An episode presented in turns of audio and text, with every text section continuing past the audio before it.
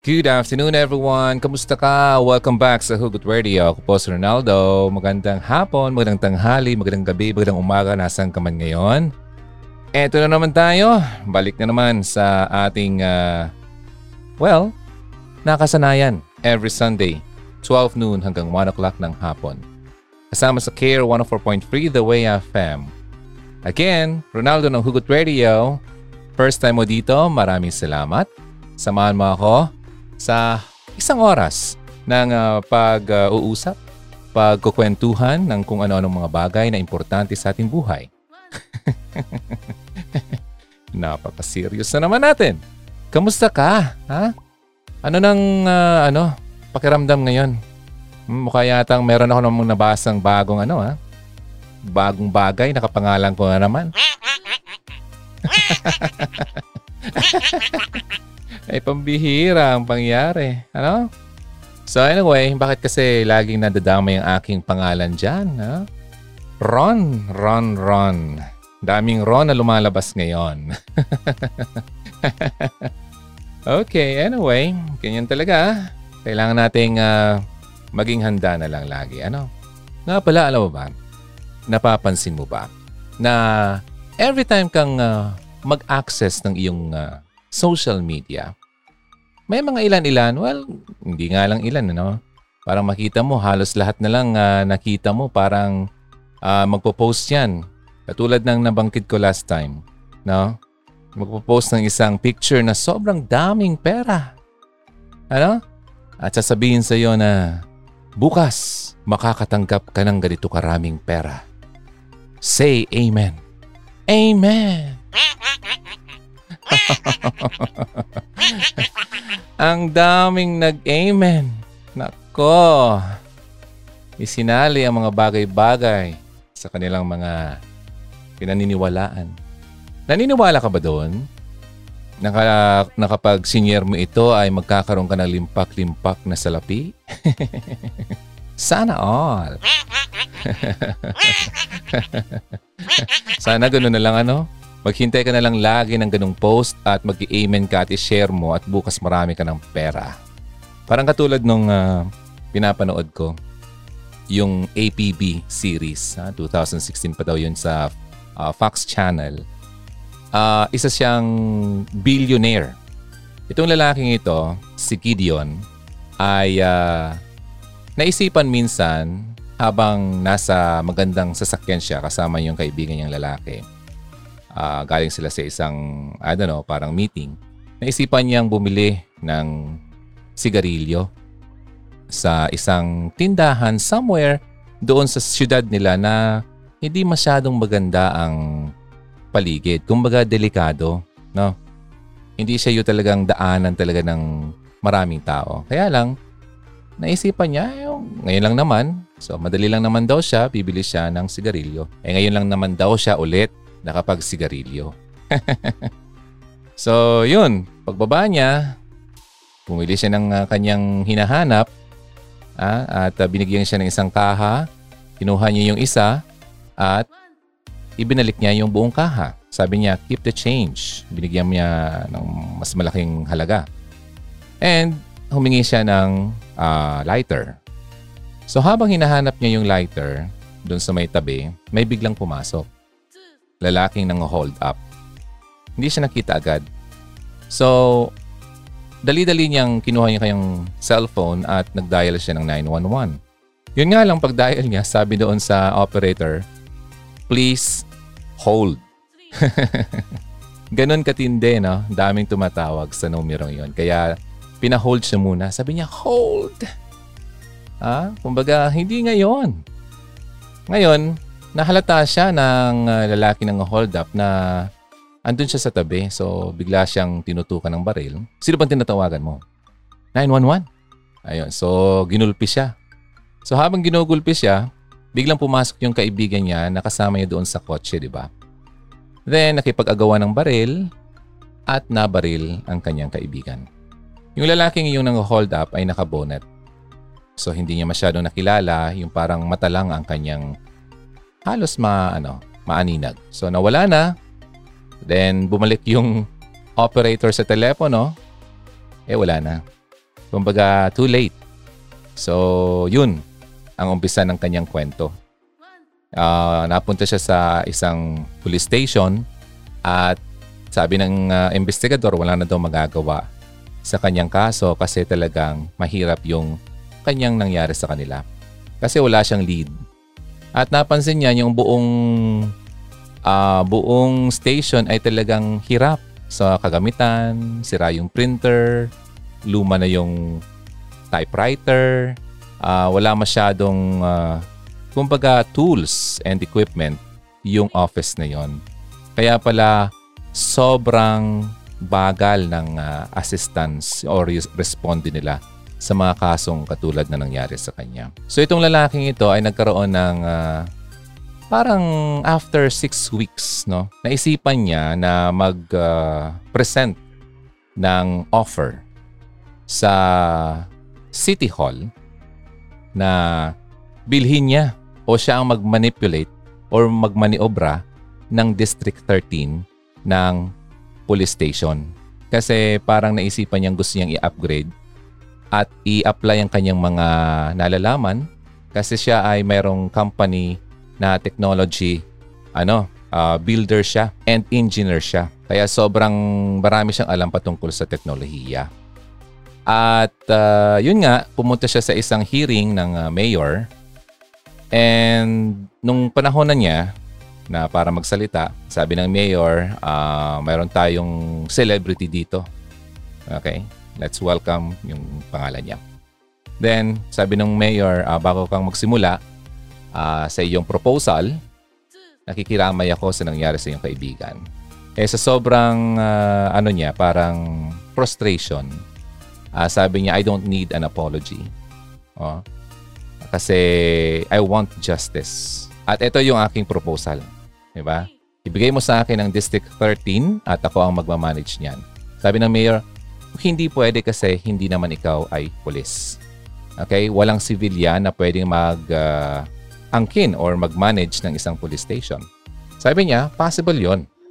Okay? Kung i-approve ng iyong board ang aking proposal.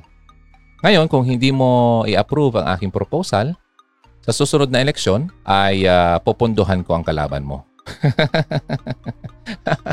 na bluff yung mayor, no?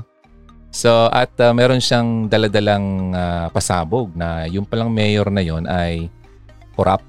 Kaya nga parang yung dapat na budget doon sa mga distrito ay tinitipid. Diba? Imagine sabi ko kanina, yung police station wala masyadong equipment. Uh, talagang hirap yung kanilang distrito. So walang nagawa yung mayor kasi nagulat siya at uh, na-checkmate kumbaga. Sabi niya kasi kung sakali man hindi mo to i-approve, yun nga, sa susunod na eleksyon ay uh, yung kalaban mo ang pupunduhan ko at bahala ka mag-explain sa mga kasama kong media sa labas after nitong meeting natin. Na-bluff talaga, no? So sa madaling sabi, ay ibinigay sa kanya ang kanyang hiling. And uh, the next day, agad-agad, pinadalhan niya ng uh, upgrade yung station. Yeah, pinalitan lahat.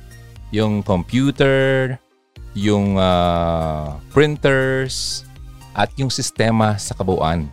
At naglagay din siya ng napakagandang coffee maker. So inayos yung office, pinaganda, pinalitan yung kanilang, kanilang uniform at yung kanilang sidearm, in-upgrade, may uh, lethal and non-lethal option. Yung uh, lethal, syempre yung bala ang lalabas. Yung non-lethal, yung uh, kuryente, uh, yung stun gun. At marami pang iba.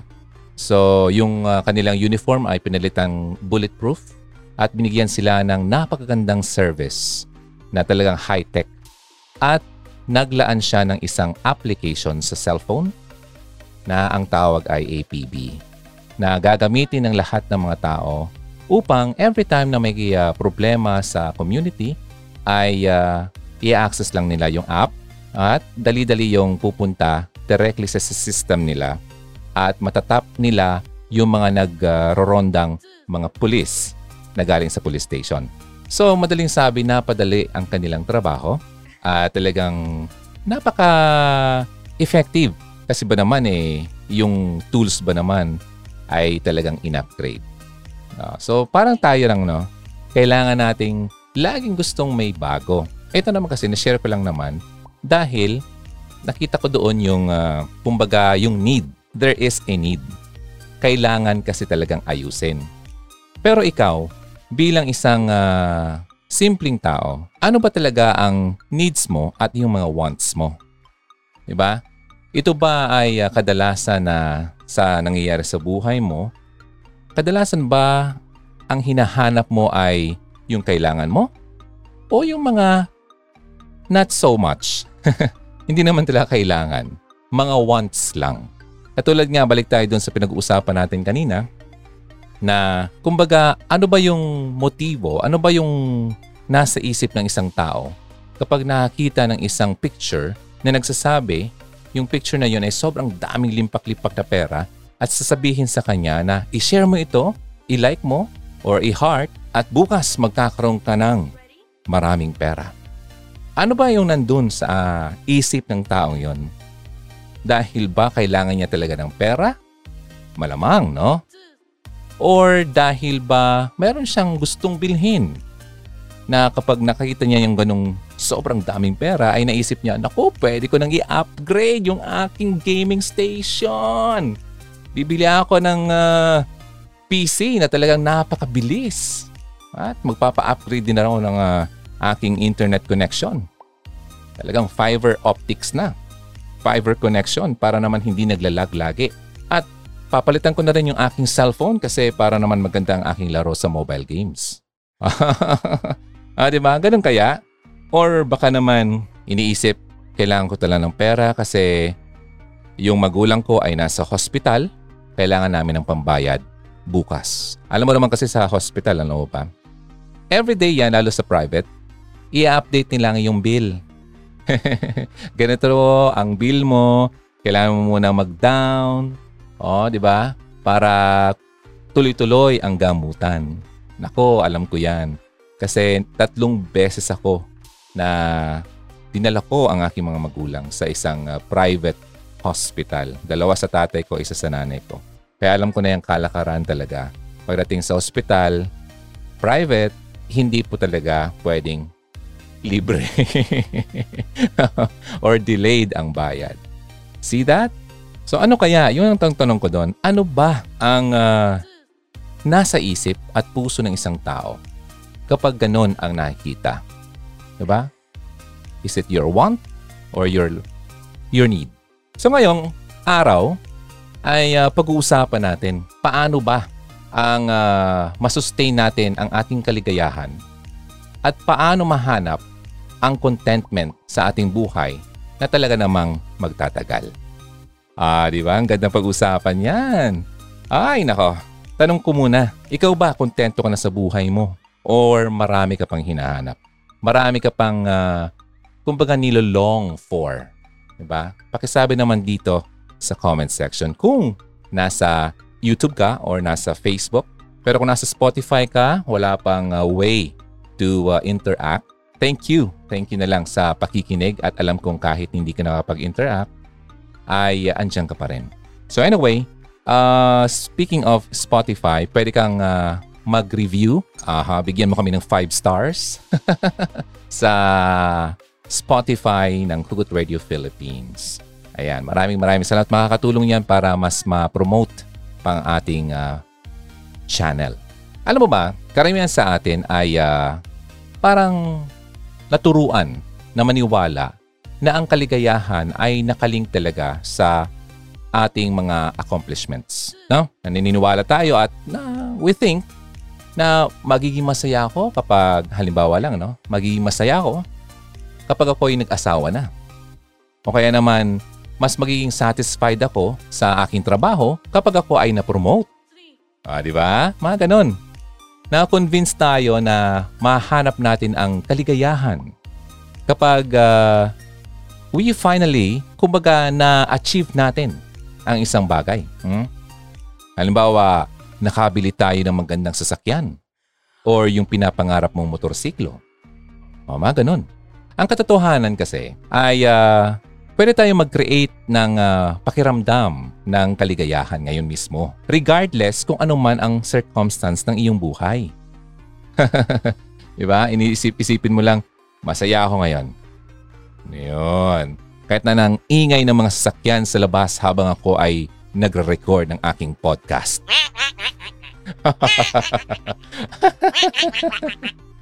Alam mo, Hugs, kung ako lang, kung hindi problema ang pera, isa sa aking uh, pinapangarap ay magkaroon ako talaga ng recording room na well-treated. Soundproof na room na kapag ako ay umutot sa loob, sa loob ay hindi marinig sa labas. Okay? ba't, ba't bigla pumasok yun sa isip? okay. Now, compose, compose. So, kumbaga, kapag may uh, tumahol yung aso sa labas, ay hindi marinig dito sa microphone. O, di ba? Or dumaan yung napakabilis na motorsiklo na open pipe na bawal, ay hindi talaga marinig sa ating recording. Ano? So, yan. Alam mo kasi, ang soundproofing, hindi yan mura. Mahal yan kasi uh, gagawa ka ng uh, parang levels of, uh, parang walls siya. Hindi lang siya single wall, no? doble pa nga yan. Parang isipin mo, isang room sa loob ng isang room. Room within a room. Diba? And in between those uh, walls ay maglalagay ka ng mga materyales na makakapag-absorb ng sound. Kaya siya, natitreat siya. Kumbaga, walang nakakalabas, na sound, walang nakakapasok. So talagang maganda ang ating uh, recording niyan.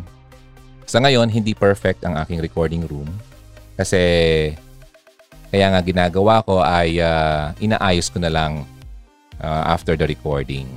Post-production ang tawag dyan. So anyway, patungkol doon ay kung hindi ako talaga iniisip ang pera, no?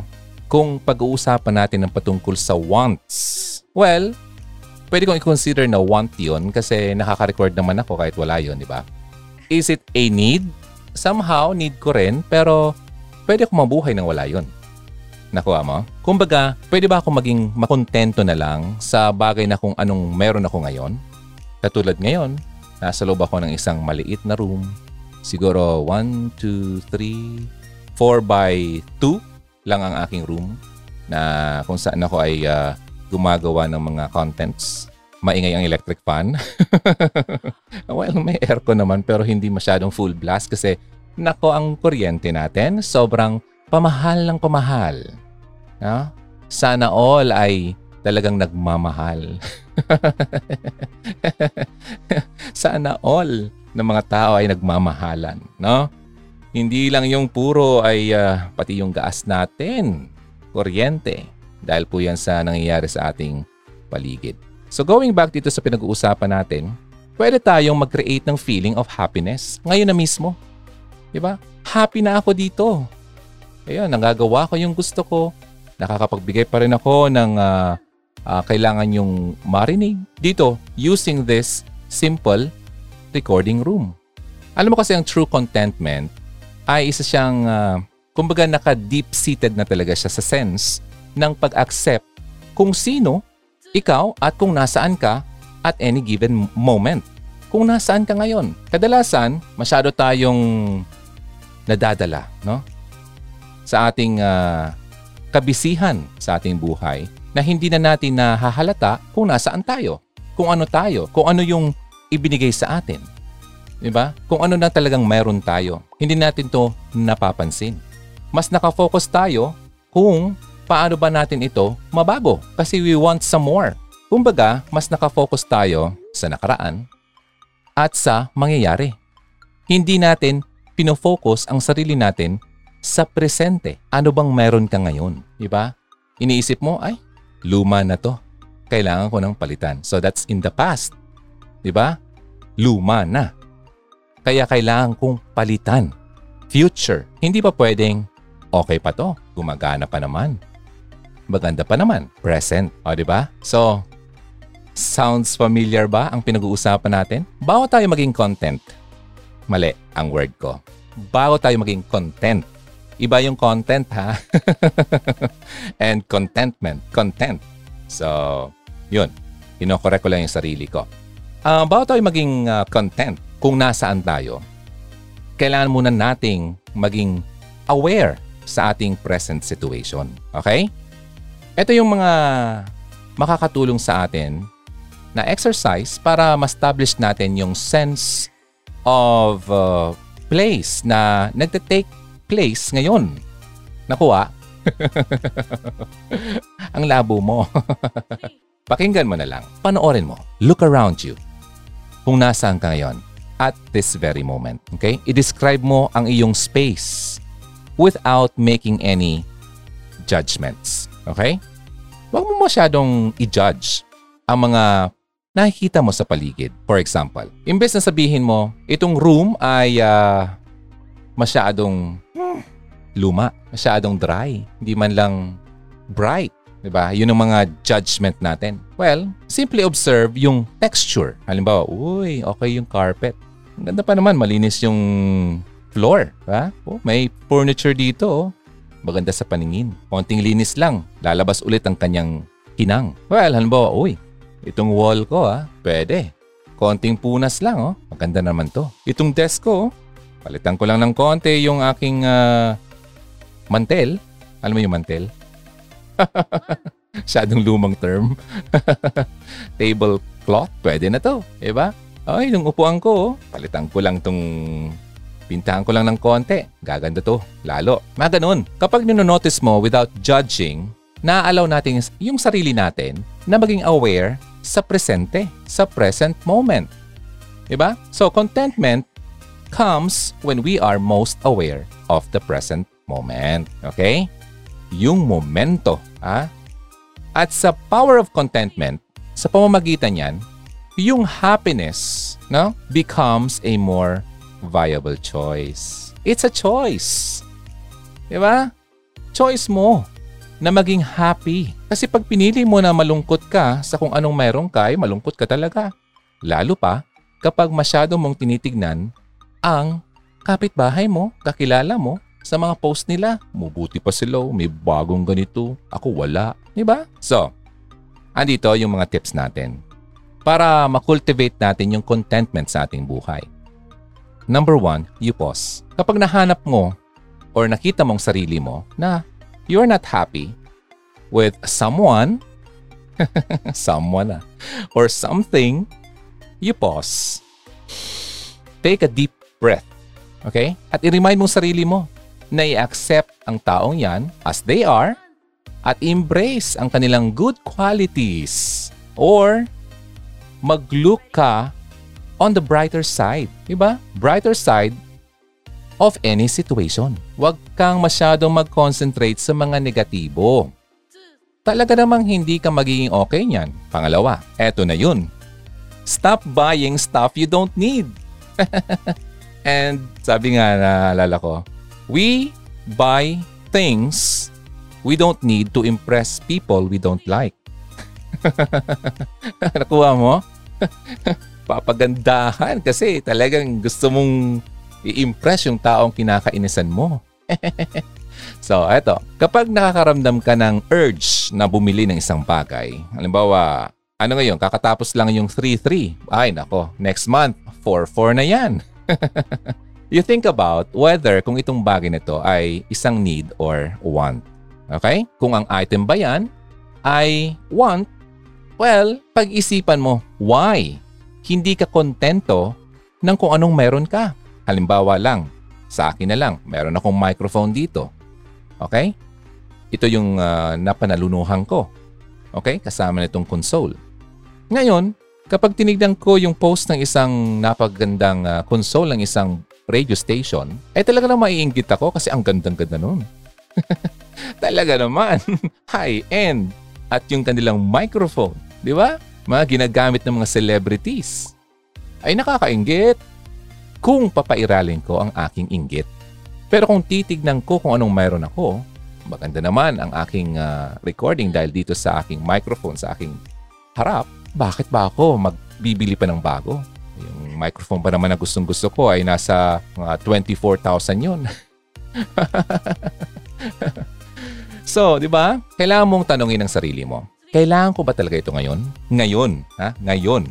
Yun ang keyword. Maghintay ka. Sabi nga yung ano, delayed gratification ang tawag dyan. Wait for a few days or months.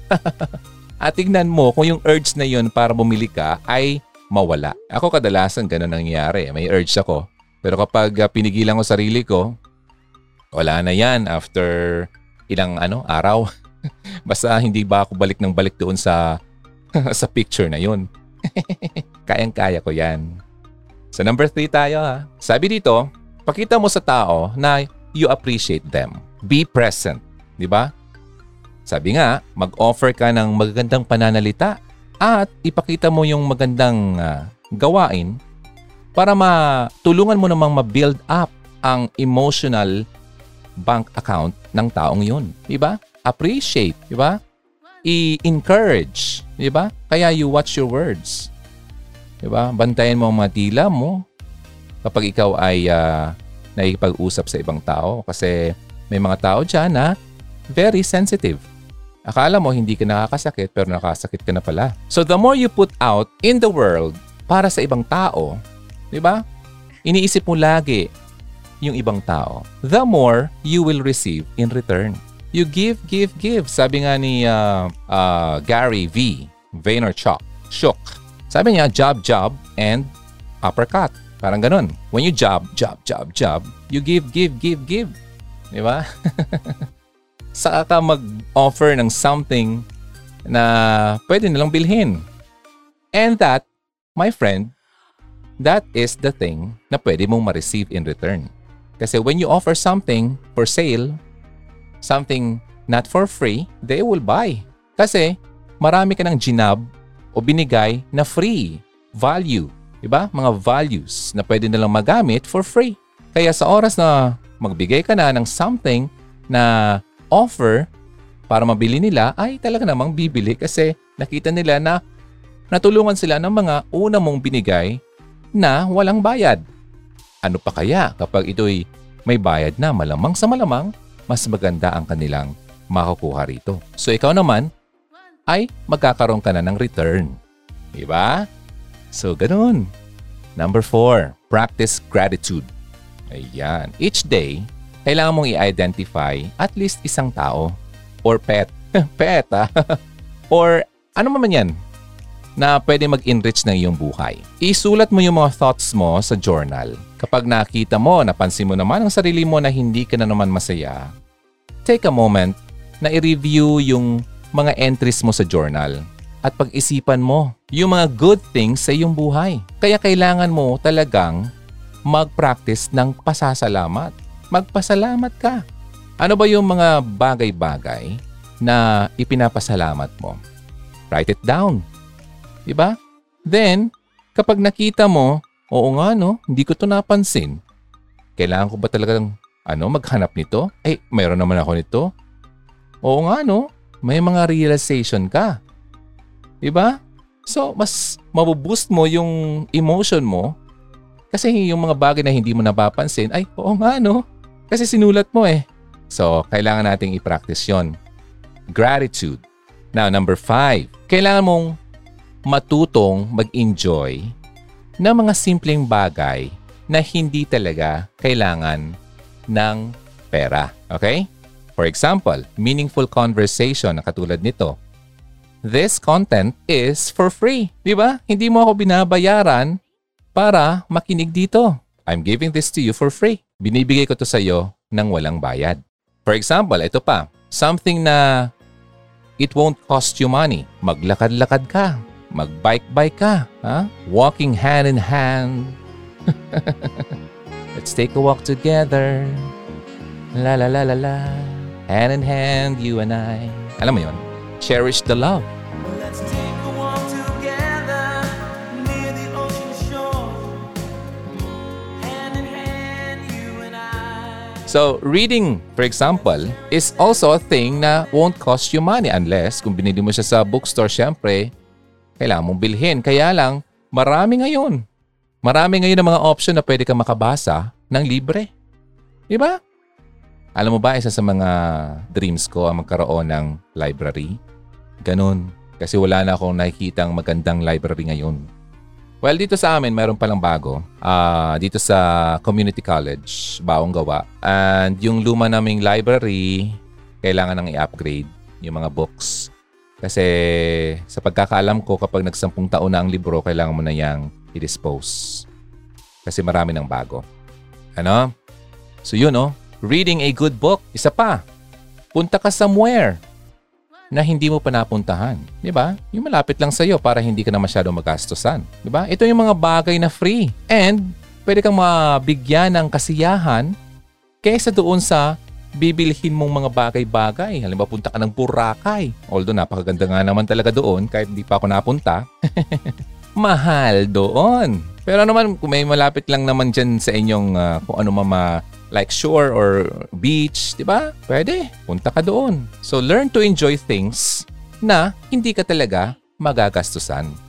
Panganim, eto na. Live in the moment. Ah, di ba? Huwag mong ipostpone ang happiness mo ng paghihintay sa tao, well tao, or araw kung kailan ka pwedeng maging uh, free. Busy kasi ako ngayon eh. Masyado akong stress kaya hindi ko magawa yan. So, pinupostpone mo yung happiness mo. Okay? Yung araw na yon ay malamang hindi darating. Kasi iniisip mo lagi, like kang busy. Diba? Kailan pa? Instead, kailangan ka mag-look forward sa mga opportunities para naman malasap mo naman ang mga mumunting pleasure sa iyong buhay. Mag-focus ka ha, sa mga positibong bagay ngayon Kaysa mag-dwell ka pa sa past. Di ba? Dati-rati nandito kami ng boyfriend ko. Napunta nga sa seashore, naalala naman yung ex. Ay, pambihira tayo dyan. Oh, huwag kang pumunta sa mga places kung saan kayo dati pumupunta. Yun na lang. Para hindi ka mag-dwell dyan sa past. Ha? At ito ang pinaka-importante para sa akin.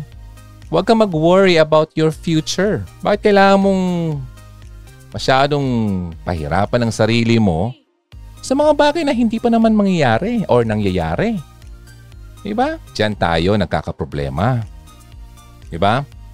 Alam mo ang happiness, nagigain yan through success or yung halimbawa, yung materialism. For example, na-mention ko yan kanina, alam mo yan, temporary lang naman yan. Kasi i-remind mo yung sarili mo na ang damo ay laging magiging green yan on the other side. Sa ngayon, nakita mo parang itong dinadaanan mo masyadong dry. Doon sa dulo, buhay yan. Diba? What I mean is, sa ngayon, malamang, taghirap, tagtuyot. Pero doon sa pupuntahan mo, maganda pala yung panahon. Diba? Presko, green. Alam mo, ang mga tao, sa tingin mo lang, no?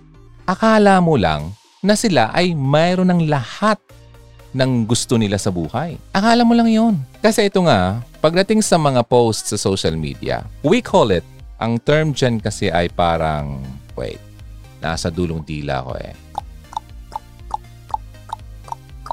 Alam mo kasi, yung mga nakikita mo dyan sa social media lalo na, yung mga parte niya ng buhay nila na magaganda. Okay? Yung mga parte ng buhay nila na talaga namang masagana. Nasa restaurant, nasa uh, vacation, no? nasa beach, nasa kung saan man na lugar, nag-abroad, nag-tour, di ba? Ang mga nakikita mo ay mga highlights ng kanilang buhay. May nakita ka na bang nag-post na yung mukha nila ay sobrang nga nga na sobrang hirap ng buhay na halos mamatay na dahil walang makain at sasabihin, I'm so blessed. Meron ko na nakitang ganon. Malamang prank yun. diba?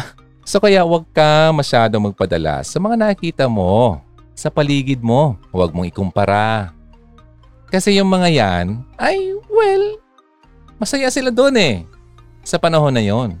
Pero hindi nila sinishare yung other side of the story. Okay? Bakit? Kasi nakakoncentrate sila sa good things. Di ba? Yung mga happy moments. Okay, ganito na lang.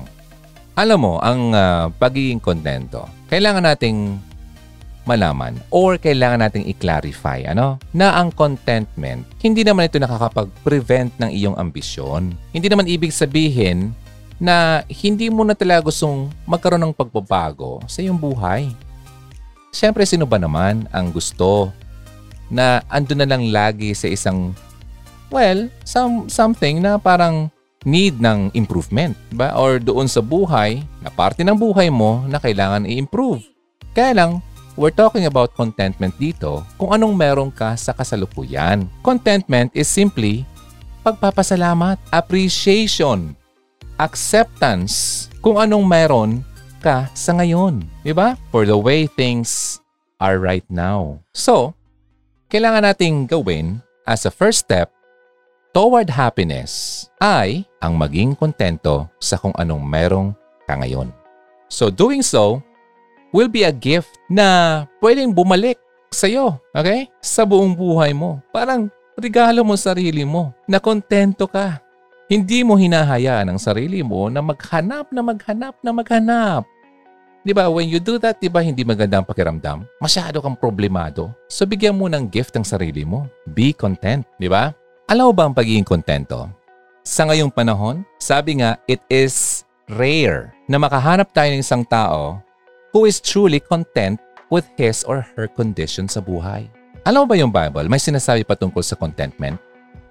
Being satisfied with what we have, who we are, and where we're going. Sabi nga ni Jesus, Therefore I tell you, do not worry about your life, what you will eat or drink, or about your body, what you will wear. Is not life more important than food and the body more important than clothes? Diba?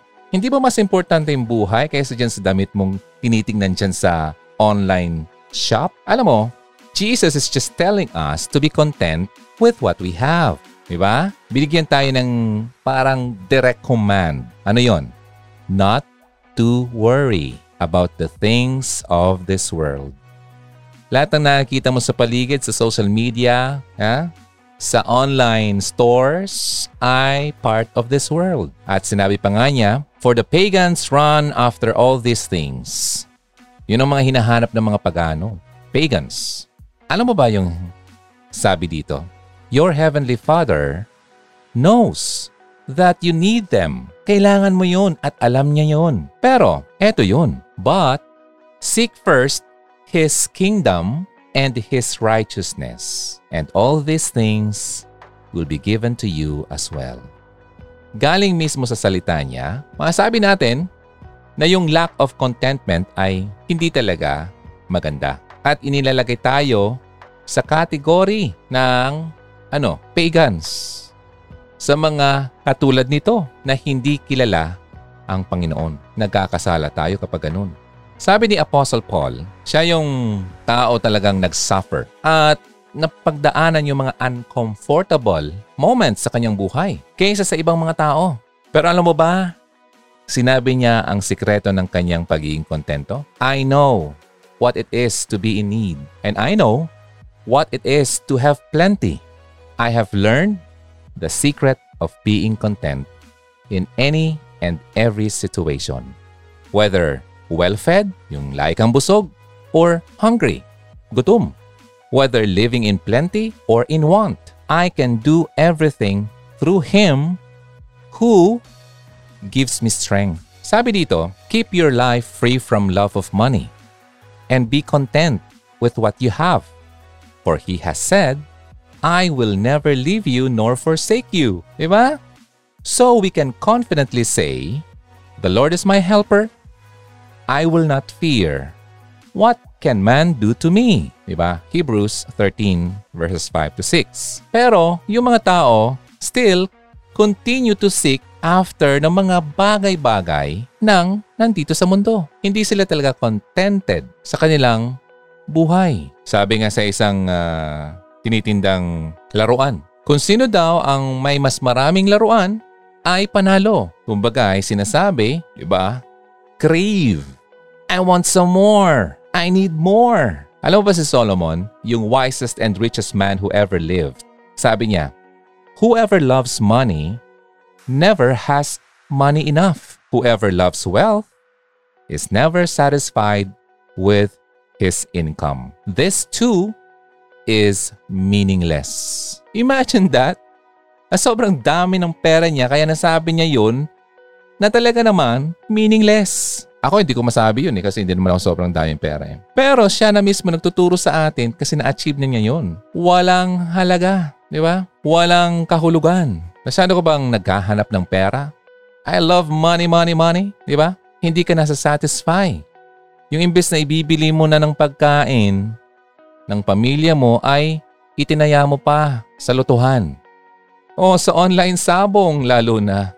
Nako naman, di ba? Kaya nagkakautang-utang, di ba? Nababaon kasi hindi nagiging content. So be content with such things as you have. Meaning, yung mga believers na katulad natin should put our trust and confidence in God, knowing na siya ay ang ating giver of all good things.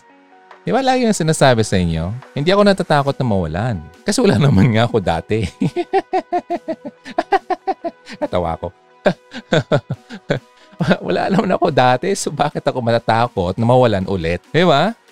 Nagkaroon lang ako dahil sa nagbigay sa akin ng mga bagay na mayroon ako at galing ito sa taas. He is my giver. He is my provider. And He uses even yung mga hard times para ipakita sa akin na ang aking paniniwala ay totoo. Ba? Tinitest niya ako kung hanggang saan ba talaga ang aking paniniwala.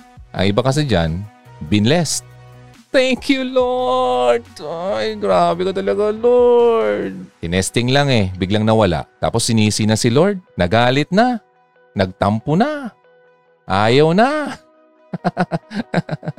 Uwian na.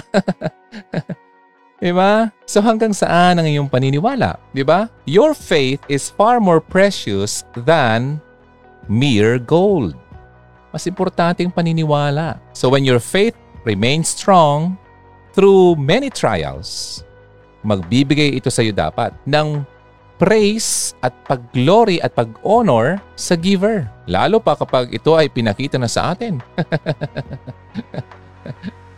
at nagpakita na sa atin, di ba? Na-reveal na sa atin. Alam mo ba? Alam naman natin that God will cause all things, all things, lahat ng bagay, to work together for the good of those who love Him. Di ba? Kaya huwag kang matakot. Huwag kang mawala ng ano, parang feeling mo wala ka na eh. Ubus ka na eh. We know that for those who love God, all things work together for good. For those who are called according to His purpose. So, eto na yon. To worry, masyado kang worried, di ba? To worry means we do not trust God. Alam mo ba ang the key to overcoming yung uh, discontentment natin sa buhay at yung lack of faith? Ang key para ma-overcome natin yan is to find out who God really is and how He has been faithful na mag-supply ng iyong mga pangangailangan, ng ating mga pangangailangan, to supply the needs of His people. Noong mga nakaraan, di ba? Kung nagawa niya yun noon, magagawa niya yan ngayon at sa mga darating pang panahon. Di ba? Ang pag-aaral mo ng mga pangyayari noon ay magkakaroon ka ng mag-grow ang iyong kumpiyansa, yung confidence na mag-trust ka talaga sa mga mangyayari. Sa mga pwede pang mangyari, sa mga pagbabago. Sabi nga ni Peter eh, Humble yourselves, therefore, under God's mighty hand, that He may lift you up in due time. In due time. Be patient. Darating ka doon. Okay? Kaya tayo hindi naging kontento kasi impatient tayo. He will lift you up in due time. So, cast all your anxiety on Him. Why? Because He cares for you.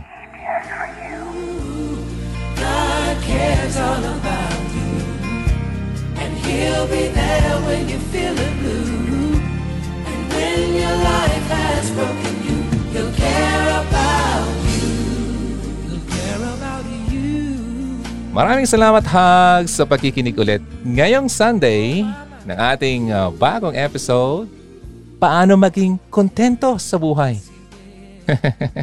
Sana naman, no? nakuha mo na talaga ang sikreto ng pagiging kontento para naman hindi ka masyadong worry dyan. Everyday na lang na ginawa ni Lord ay nako yung worry agad ang nangingibabaw sa iyo. So sana, simula ngayon, ay alam mo na ang dapat gawin. Okay? Alamin mo kung sino ang giver of all good things. Si Lord yon. Okay? Kung hindi man yun dumating ngayon, asahan mo darating yan. Maniwala ka lang.